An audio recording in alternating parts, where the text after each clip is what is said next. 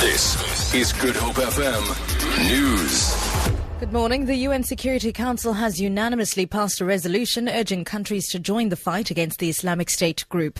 The resolution calls upon member states to destroy IS safe havens in Syria and Iraq using all necessary measures. It was drafted by France in the wake of the Paris attacks. The British ambassador to the UN, Matthew Rycroft, is says rather IS also known as ISIL posed a threat to many countries. Today we sent a clear unambiguous message that there will be no respite from our collective efforts to stop, suppress, and destroy ISIL.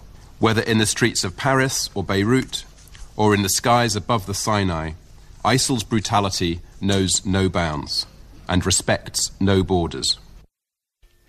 Government has strongly condemned the attack in Mali in which 27 people have lost their lives yesterday. The South African embassy in Mali is monitoring the situation following a terrorist attack at the Radisson Blu Hotel in Bamako. The Department of International Relations and Cooperation spokesperson Clayson Monyela says embassy officials are in contact with the Malian authorities working to safeguard South African interests, particularly its citizens and assets, until normalcy is restored.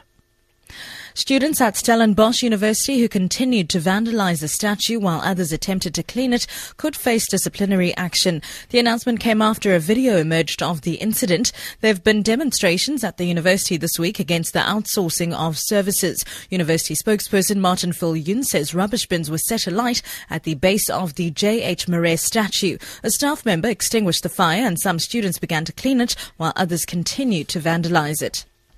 And finally, all seven uh, people aboard a helicopter that has crashed on a scenic glacier in New Zealand are believed to have been killed. The wreckage of the aircraft was located inside a crevasse on Fox Glacier, but rescuers were unable to reach it in uh, due to the difficult terrain. Police say the pilot and six passengers are believed dead. For Good Hope FM News, I'm Sibs Matiela.